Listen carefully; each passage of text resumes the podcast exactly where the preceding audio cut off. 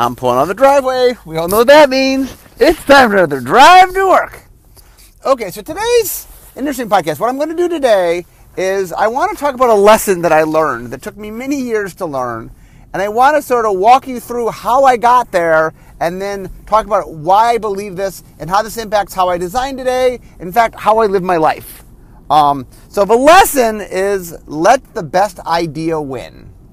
Uh, and I, I want to explain why that's a very core idea, an important idea. But to do that, I'm going to tell a story. So we're going to go back in time, get in the Wayback Machine. Ooh, go back to the year 1995, I guess, or 1994. Let's go back to 1994.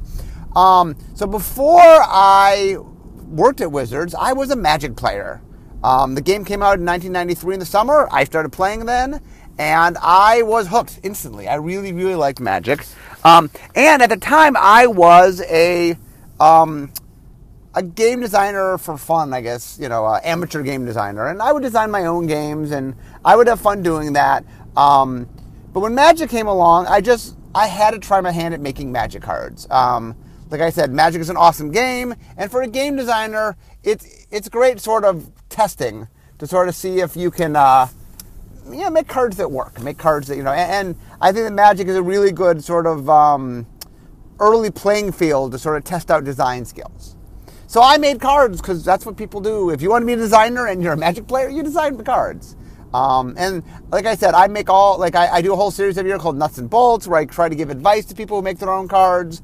Um, I'm not allowed to look at them, but I, do know there's thriving communities where people make cards and they comment on each other's cards, and I think it's awesome. I, I think it's great that people sort of get to make their own magic cards and sort of you know the it, it is really good training for learning the, some of the ropes of game design. Um, so I, of course, I made my own cards. You know, I was excited, and then in 1995. Um, well, in 1994, I started working with Wizards through the Duelist, the magazine that they did.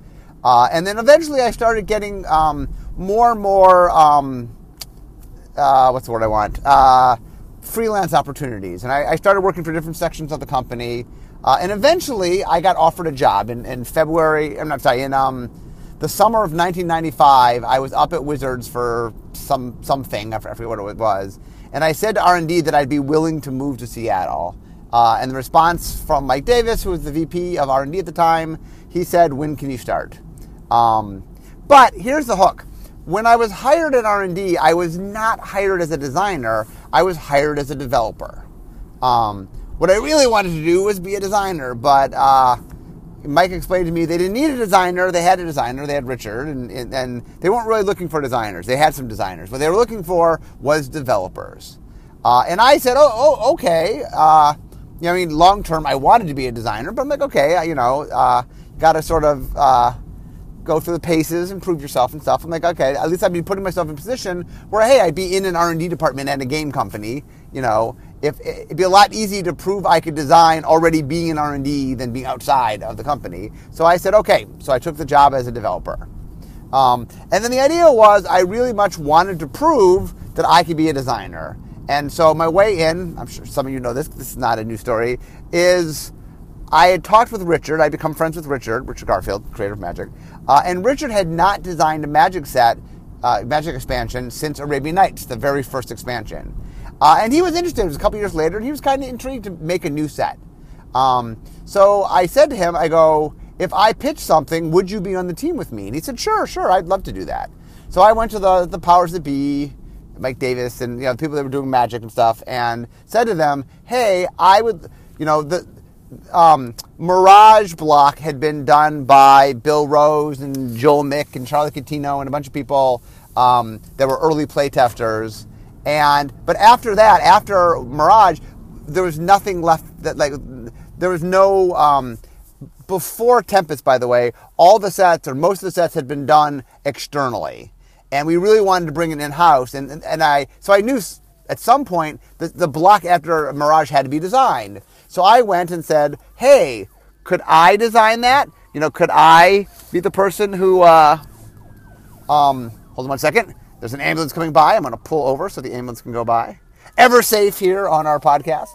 Um, so anyway, the, uh, I, basically said, hey, somebody's got to make the next block. Could I make the next block?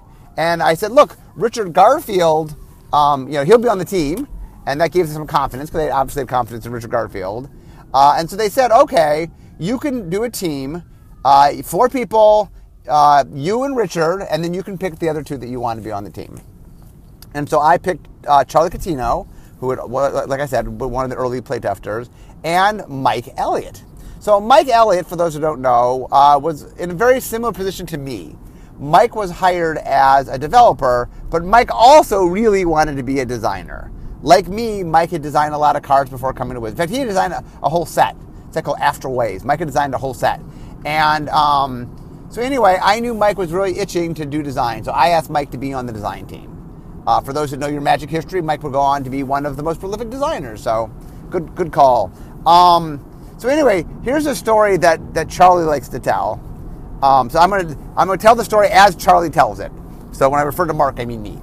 Um, so the Charlie says, okay, because Charlie goes, oh, okay. So we were, you know, uh, Mark had put together the Tempest design team, and we all went down to Richard's uh, parents' house in Florida, uh, not Florida, in uh, Portland to design. So we were down there for a week, and the very first day, you know, Mark had told us, okay, if you have any ideas, bring them. Uh, and so the very first day, we sit down, and Mark goes, okay. Um, so I asked people to bring ideas. Did you guys bring some ideas? And Mike Elliott reaches into his bag and pulls out like a stack of papers, like inches thick stack of papers. Goes, I have some ideas. And then Mark Mark you know, reaches his bag. He pulls out his giant stack of papers. I too have ideas. Um, and then Charlie says, I looked at Richard like, whoa, what do we get into here? Because um, Mike and I were so eager and so excited to, to do design, and you know we've been designing for for years at that point. That when we finally we had a chance to make magic cards, um, you know we had a lot of ideas. Now the interesting thing is, um, the very first magic card I ever made that got published actually wasn't in Tempest. It appeared in Alliances, um, uh, three of them actually. And so what had happened was, um, I was uh, when I first got hired by Wizards, I was put on the development team now, understand the Alliance's development team was huge. I think it was 13 people. Um, there was a tra- it was a transition point where the reason that I got hired. So, the, when I, I call the, the, the second wave of R and D is I got hired, Mike Elliott got hired, Bill Rose got hired, William Jockusch got hired, uh, and later, a year or two later, Henry Stern got hired. Um, basically, the people that had been making Magic, which were the early playtesters, like Skeff Elias, Jim Lynn, Dave Petty, uh, and Richard, um, although Richard had stopped a little earlier, uh, really wanted to move on to do some other things. You know, uh, Wizards of the Coast was really designing lots of different games, and they were interested in other games, and so they hired a bunch of new people to be the Magic R&D people. And so for a while, uh, Mike and William and Bill and I were the Magic team. We we we were all you know. There wasn't like different development teams. All of us always were the development team. Um, and so, anyway, in alliances, um, whenever you are on a development team, you occasionally make holes because you get rid of things. Things aren't working. And then whenever I saw a hole, I would, I always had cards ready to fill the hole. Oh, I had an idea. So the three cards that I got into alliances were Gustha's Scepter, which is an artifact that you can uh, tap to remove a card from your hand to exile it uh, and then you can later tap it to bring it back. But it allows you to like slowly get your ha- your cards out of your hand so you can do shenanigans in your hand, and it protects it from discard and stuff like that. Um, Gustha's Scepter ended up being an important part of a a very efficient combo deck during um, extended after Urza's Saga came out, um, and there was like a turn a weird turn turn two kill deck that used Gustha's Scepter. That turn one was uh, Gustha's Scepter, remove a card in your hand. That was turn one. And turn two was end kill you. Was an interesting deck. Um, second card I made was a card called uh, Soldier of. Was it Soldier? Uh, I'm blanking the name now. Um, Soldier of Fortune. It's called Soldier of Fortune. And it was a red creature that basically activates to shuffle your opponent's library. Not a card I would make these days, but I made it then. Uh, and the third card was called Library of Lat-Nam in which you either get to Ancestral Recall, draw three cards, or Demonic Tutor, go through your library and get the card of your choice, but your opponent chooses which you get. okay, opponent, do I get to draw three cards or get the card I want? Um, and that was a big deal. I mean, the important part of the story is one of the things that happens is it is a big deal if you are a Magic fan and you finally get to come to Wizards and you finally get to work on Magic and you are now part of your job is you're working on Magic. When you make a card and you get a card into a file, into the set and it gets printed, it's a big deal. It's a giant deal. It really is. Um, like I, to this day, I know the three cards, my first three cards that were in um, alliances, um, and in Mirage, which is the very next set. Uh, once again, I filled some holes. Maro, the card named after me, was a hole filling card I did. Cadaverous Bloom was a hole I did. I mean, I made more. I filled more holes there because the, the development team for Alliances was 13 people. And I was only there for the second half of the development. Development team for Mirage was me and Mike and Bill and William. So I was there the whole time. And um, I was the most aggressive of the four of us of, of, making cards to fill holes. So I, I did a lot of card. I, I, I filled a lot of uh, card holes in in um, in Mirage Block. Um, but anyway, it is one of the things that happens early on is it is so exciting when you get something made, and there's a lot of of what I, I, I uh, there's a lot of ego in design. Um, like one of the things I talk about when you make a magic set is one of my jobs when I make a magic set is not just making the magic set, it's selling the magic set internally. It's getting people on board that what I'm doing is the exciting thing, uh, is the correct thing. And that is hard because a lot of times I'm making choices that are different than choices that were made before. Hey, we haven't ever done thing X. Well, let's do thing X. People are like, whoa, whoa, whoa, really, thing X? Um, and part of selling your ideas is having a faith in your ideas, having belief in your ideas. And so one of the things that happens early on is that you use your ego in a way to help you, which is um, I've talked a lot about how I used to pitch in Hollywood, and the number one lesson was you have to believe in your idea. You have to be excited by your idea. That the number one thing when you're pitching to somebody else is they have to see in you enthusiasm because if you're not excited by your idea, why should they be excited by your idea? That you really need to sell it. Um, and part of being able to sell something is really believing in something, really having faith in something. And it is very easy to have faith in you, in yourself. Um, I'm not saying there aren't people with self esteem problems, but it is very, if I'm going to sell something that I really believe in, what helps if I, I personally really believe in it? And if it comes from within, it comes from me, wow, that's, that's, something, that's something I can get behind, right? Um, so if you take this early idea of you really you want to see your ideas come to, to pass. You want to see your ideas printed. You take that essence and then combine it with the, the kind of need for ego when you create. That creation is a hard process. That you are taking something that doesn't exist and you are willing it into existence. Um, and then in my case, you know, um, whenever you're producing art that's you know sold, if you will, that I have to, you know, it, it's a team process. I, I can't just do whatever I want. I have to convince other people that what I'm doing is the right thing. And um, so when you combine those two things, when you combine the um, sort of the excitement and, and, and the oh, what's the word? The uh, the endorphin rush, the, the the idea of the thrill of having your stuff made, and the the need for sort of the ego to sort of help you get the faith you need to sell your product. Um, you, you start to create a, a problem that uh, I definitely had, and I, I, see in young designers, or new designers, I guess, um, which is there is this desire to sort of push your own agenda when you are doing a design. Um, especially when you're a lead designer, because when you're a lead designer, you have to make a vision. You have to make a vision that you believe in. You have to make something that, that you can sell to your team, that you can sell to other people. You need to be passionate in this thing you're making. And the problem is, or not the problem, but one of the easiest things is you already have this pressure in you that's kind of excited to be doing the things you're doing. Like one of the neat things about being the lead on something is you get to make decisions. People go, I want to do thing X. You go, no, we're doing thing Y. Now, design comes before development. Development then can change things. So it's not like you're the be all end all. But still, you are making key decisions. And one of the things that I realized early on um, is, and be aware, th- this the lesson of today took me a while to come to. This is me looking back um, years later. You know, this is me looking back and saying, "Oh, okay." With with a more with hindsight, I can see some things I couldn't see in the time. Um, but one of the things that I did in the early days was I really sort of played into the ego of this is my thing. And not only did I do it, I, I, I pushed my team members to do it. Meaning, I, the, the thought process I had at the time was, hey, um, when I do something that is mine, I get really excited and I get really invested. Well, if the team does the same thing, if each person just has things they really care about and they push those things, they'll get excited.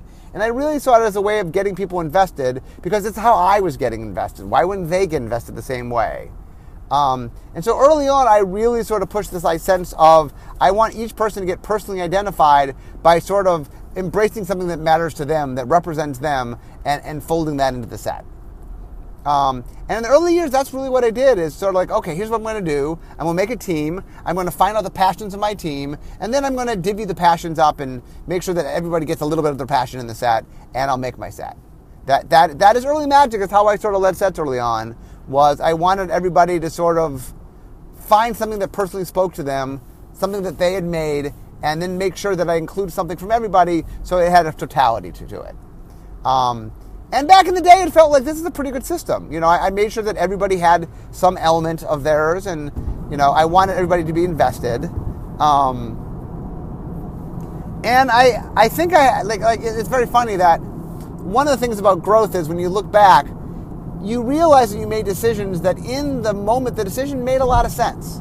That part of growing is realizing that you didn't understand, there was more context than what you knew at the time. But in the context at the time, okay, that made perfect sense. Um, um, for most people that don't know, my, my mom, uh, I mean, she's retired now, but my mom was a therapist, a, a psychologist. And one of the lessons that I remember she talked to me about is that people tend to learn things because they work. That you're in a situation in your life and you have some problem, and so you learn some way to deal with the problem and then you just assume this is how you deal with things.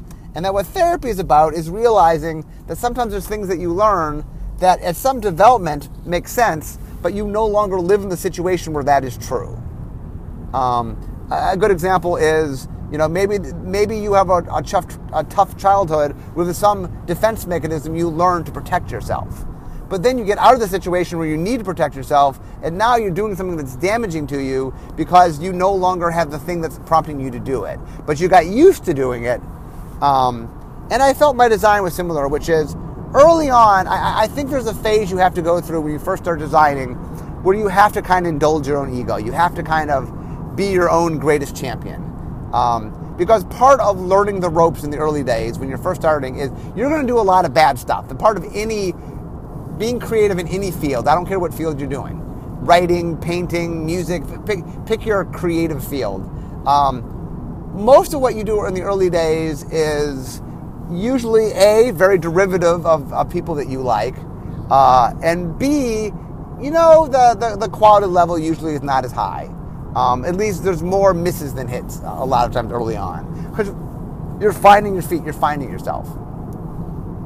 Um, like I, I, talk a lot about doing stand up. One of the things they said about stand up is it takes years to find your voice. That a lot of early stand up is just trying different things to figure something out. Writing the same way, they're like, your first draft is probably going to be mostly crap, but it, it's getting the ideas down that you come back with a critical eye, start to figure out what to do with it. Um, so in the early days, I was my greatest champion. I thought I was awesome. I thought my ideas were awesome. And I really sort of created an environment where I said to everybody, You're awesome, your ideas are great. And I really created a system where everybody was trying to make their best ideas, uh, and that there definitely was um, almost like people were fighting to get their ideas in the set.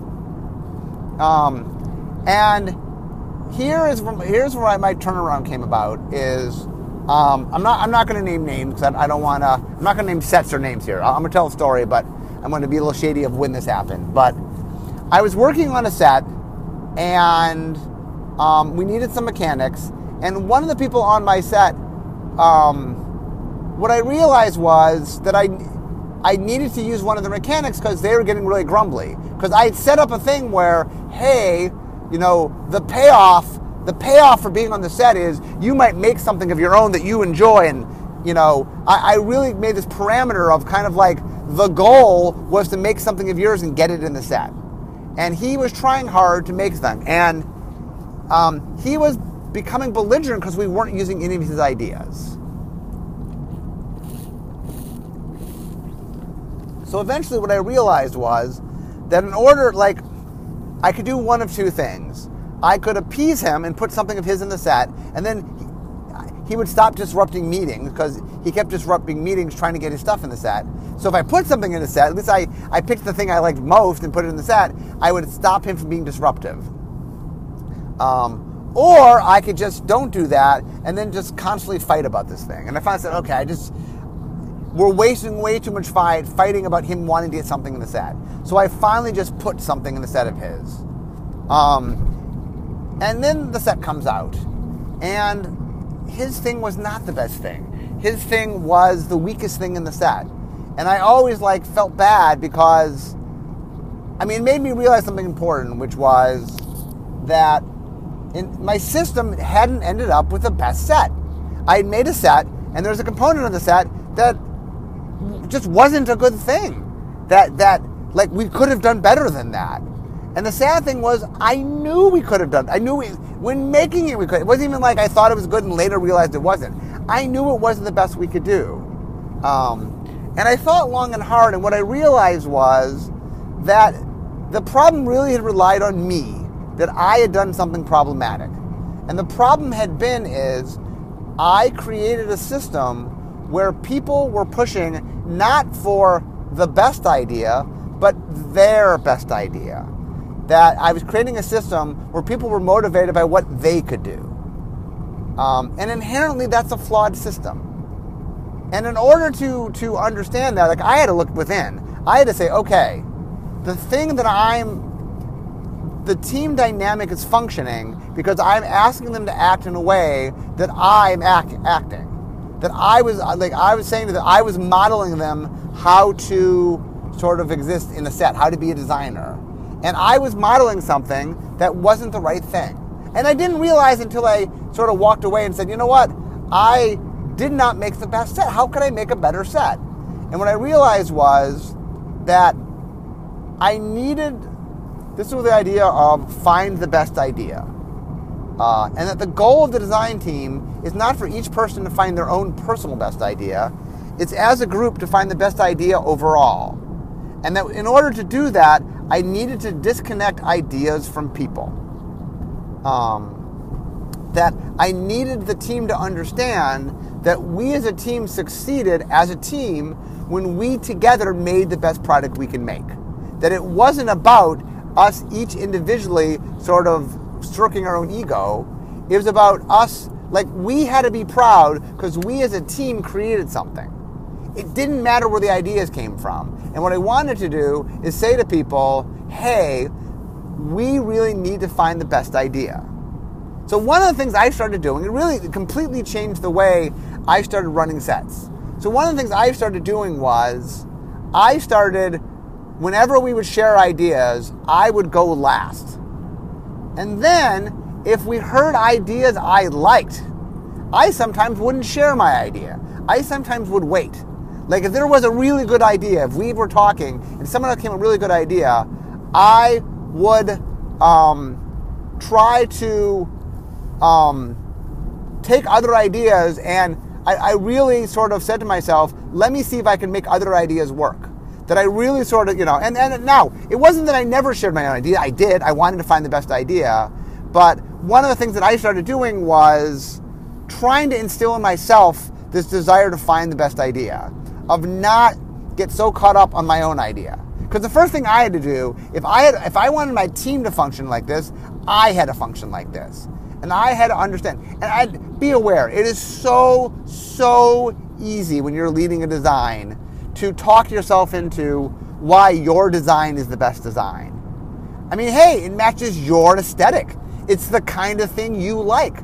Well, of course, of course, you would make the kind of thing you like. You're you. Um, and that it is so easy to say, well, yeah, there's a lot of ideas, but gee, I kind of like my idea, you know. And you have to understand, um, you have to really look in and recognize this desire to do that. That there is so much internal pressure, there's so much investment in your own ego to want to do your thing. Um, and I talk all the time about how one of the ideas of, you know, uh, that no matter how good your scene is for your movie, if the scene doesn't advance the story, if the scene doesn't serve a larger movie, it's got to go, no matter how good it is. Um, and that same idea holds true here that what you want to find is not, you want to figure out the idea that advances what you're doing the best. Um, and that I really looked deep inside and really had to change my whole attitude of, now, be aware, one of the things that helps a lot was I've made a lot of magic cards, I've made a lot of magic mechanics, I've made a lot of magic sets. Um, one of the reasons I think I was able to start emotionally detaching from my own ideas uh, was that I I no longer like. There's an excitement when you make your first card. There's an excitement when you make your hundredth card. But there's a point in which like, okay, okay, I've, I've, I've made my thumbprint on Magic on, on a, a, micro level. I've made a lot of cards that are my cards. I will continue to make cards that are my cards. There's no way to do what I do without making cards. But that wasn't my focus anymore. Same with mechanics. Same with you know that I wanted to do something bigger than, you know, I wanted to serve the greater good. And that when I became head designer, um, this story happens, um, well, I don't want to put timing on it, but it's, it's, it's roughly around, uh, uh, you know, it, it's, it's, it's after I became head designer.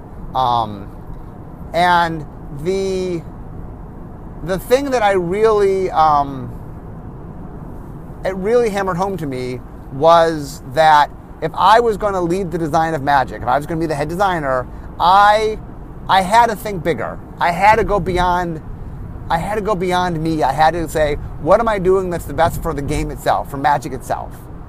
Um, and so, um, once I started doing that, once I started saying, okay, I'm going to find the best idea, not my idea, the best idea. Once I started modeling that, and then I started saying to my team, like then I can start once I lived it, once I did it, once I said, okay, look, there's lots of ideas. This is the best. Not my idea. This is the best idea.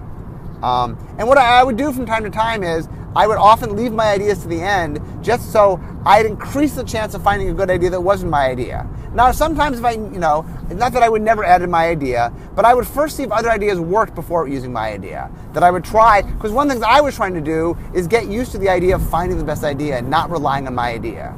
Um, and, let me stress, even now, 20 years in, this is still a constant pressure that I have to do, that I have to think about when I'm doing something. When I like something that is mine, make sure that I like it because it's the best idea. Not because it's mine, but it truly is the best idea. Um, then once I was able to that, once I was able to sort of internally express the idea that I'm just looking for what the best thing is, I'm going to fight hard for the best idea. Not my idea, not my best idea, the best idea. Um, I started building modeling that, and then I started sort of changing how the team functioned. That instead of the team trying to sort of find their own individual thing, I got them to say, okay, we succeed as a team if we as a team find the best idea. It doesn't the idea doesn't matter. Whose idea doesn't matter. What matters is we as a team have found the best idea. Um, now, the interesting thing is, once I started doing this professionally, I started taking the same idea and applying it to my life. That I, the same way that I wanted to convey to my design team that, hey, we are a unit and we, we thrive when we as a unit do our best work as a unit. I applied the same thing to my family. I said, you know what? If we're trying to do good, good things and, and my family's trying to do the best it can, I want my whole family to feel free like their ideas matter and that we're going to find the best idea the family has. That when we do something, and that it's not just like the parents are going to make the rules. I mean, I guess we do make the rules, but the, the, the, ideas aren't solely going to come from, from the parents. That the kids have an opportunity to chip in, and when they have really good ideas, we'll follow through on those good ideas. Um, and that just, I mean, it, it's funny. I, I mean, people know me. Uh, I, I, I, have a strong ego. Uh, and like I said, I think that serves me for what I do. I, I do have to invest in the ideas and care about the ideas, but um, I've learned to sort of reshape my ego. And instead of thinking about what the best thing I can do, my ego now says, what's the best thing the team can do? You know, I'm at my best when I can get my team to produce something that's the best we can do together. And that mindset, that, that idea of thinking of, and be aware, part of doing that, part of getting the best idea is a, follow, a few things. One is learning to listen, learning to really hear what other people are saying. Because if you're trying to find the best idea, like one of the things, for example, that's very easy to do is, and I, I, I, I catch myself doing this all the time, it's something you have to monitor, is when other people are talking, are you listening to what they're saying or are you thinking about what you're going to say next? Because if you're thinking about what you're going to say next, you're going to miss a great idea that's not your idea. Somebody else is going to be explaining something and you need to focus and listen to what they're saying. And like I say, I still today struggle with this. It is not, this is not like I, I somehow made a change and I, I forever changed. It is an ongoing struggle. Um, but you need to listen. You need to be careful and figure out what are other people saying and how are those things working? And are their ideas there? Um, the other thing, by the way, is just thinking about just the dynamics. The, the other thing is, if you think about the idea of a team, all of a sudden, you know, once the ideas are not your ideas, once the ideas are the team's ideas, then it's easier to change ideas or adapt ideas or put ideas together that once you disconnect from the ego of saying, well, it's my idea and it's perfect the way it is, once you're like, it's an idea and let's look at the other ideas, you start to find that you can mix and match things more. You're more willing to adapt things. You're more willing to take other people's ideas, go, I like that, but what if we did this? And you, you start creating an atmosphere because the team is working together rather than separate entities, rather than, you know, if I look back in the old system, it was like everybody was kind of functioning by themselves. And it wasn't that we weren't sort of working together, but we weren't being harmonious. That our agendas were different agendas. And whenever you have a team in which different people want different things and there's a different goal, you're going to run into odds with each other because your goals aren't the same goals. That you know, one of the things about being a lead designer I talk about is creating the bullseye uh, of making everybody go in the same direction. Well, another big part of it is making sure you all have the same goals. Make sure that what you're trying to do, that everybody wants the same thing in mind. And um, once you get your team onto the idea of the best idea, looking for the best idea, it really will, it's a fundamental part of making uh, an effective team.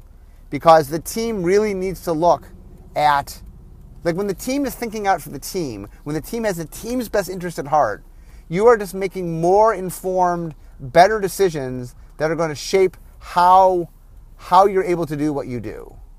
Um, and it is, like I said, it is an exciting thing. It really is a very powerful thing when you're able to do that. And I, uh, you know, I, I the reason I decided to do today's podcast is this was a really, really important lesson for me. This was something, and it wasn't, you know, I do lessons learned and things where I learn, I, I learned lessons. This, I mean, while I kind of, the incident that happened was during a particular set, it, it was something larger than the set. Because um, every once in a while you have a moment when you learn something that's kind of about yourself in some way. That some, I think the biggest learning you get is when you say, oh, I function in a certain way, and that is not the optimal way to function. I need to think differently. I need to change how I function. And that, like I said, the first step to getting my team to change was not changing the team, it was changing myself. It was getting myself to live by that. Because if I want my team to function a certain way, I, as the leader of that team, have to model that. And that is really important. Um, and so, hopefully, I mean, my, my, my big takeaway for you guys today is think about when you're designing how much ego is in it and how much are you designing for yourself how much are you trying to get the best idea that you can make rather than get the best idea overall? Um, now, some people are working by themselves. They're working by yourselves. Well, I mean, your best idea is your best idea. But even even when you're doing solo projects, by the way, even when you're doing your own design, you're going to get feedback from other people. If you adopt a strategy, even when you're a solo person, if you say to yourself, I have to listen to what other people say, I have to listen to the playtesters, I have to listen to the, the notes because they might have ideas that are better than my ideas. They might give me a note that goes a different direction than what I did, but maybe that's correct. You know, maybe that is what will make my game better. Um, it will it will help you involve others easier. That the more it's about you, the less you want other people's ideas. The more it's about selling your idea and, and picking your best idea, the less you are receptive to hearing what others have to say, the less receptive you are to working with other people. Like one of the great things about being in a, in a collaborative effort is I'm making things way better than I can make in my own. You know, that R&D is putting out magic sets that, I mean, I contribute and I'm part of that, but I can never make a set as good as we make as a whole by myself. Um, and that's part of what it is, is once you realize that your project is bigger than yourself, that what you're doing, and once again, even when you're working by yourself, that if your attitude is finding what works best for the project at hand, finding the best idea for the thing at hand, and not concern yourself with where that idea comes from. Not say, you know, it has to be mine. I have to put my stamp on it. Um, like one of the things that I find is the most disruptive is when you create a system where people make changes not because the changes improve it, but because they want to get their stamp on it. They want to go, "Hey, I touched this." That's really dangerous and something in the group you have to work on is you want to get the attitude of what is best is you progressing the thing and and making the quality of the thing the most important.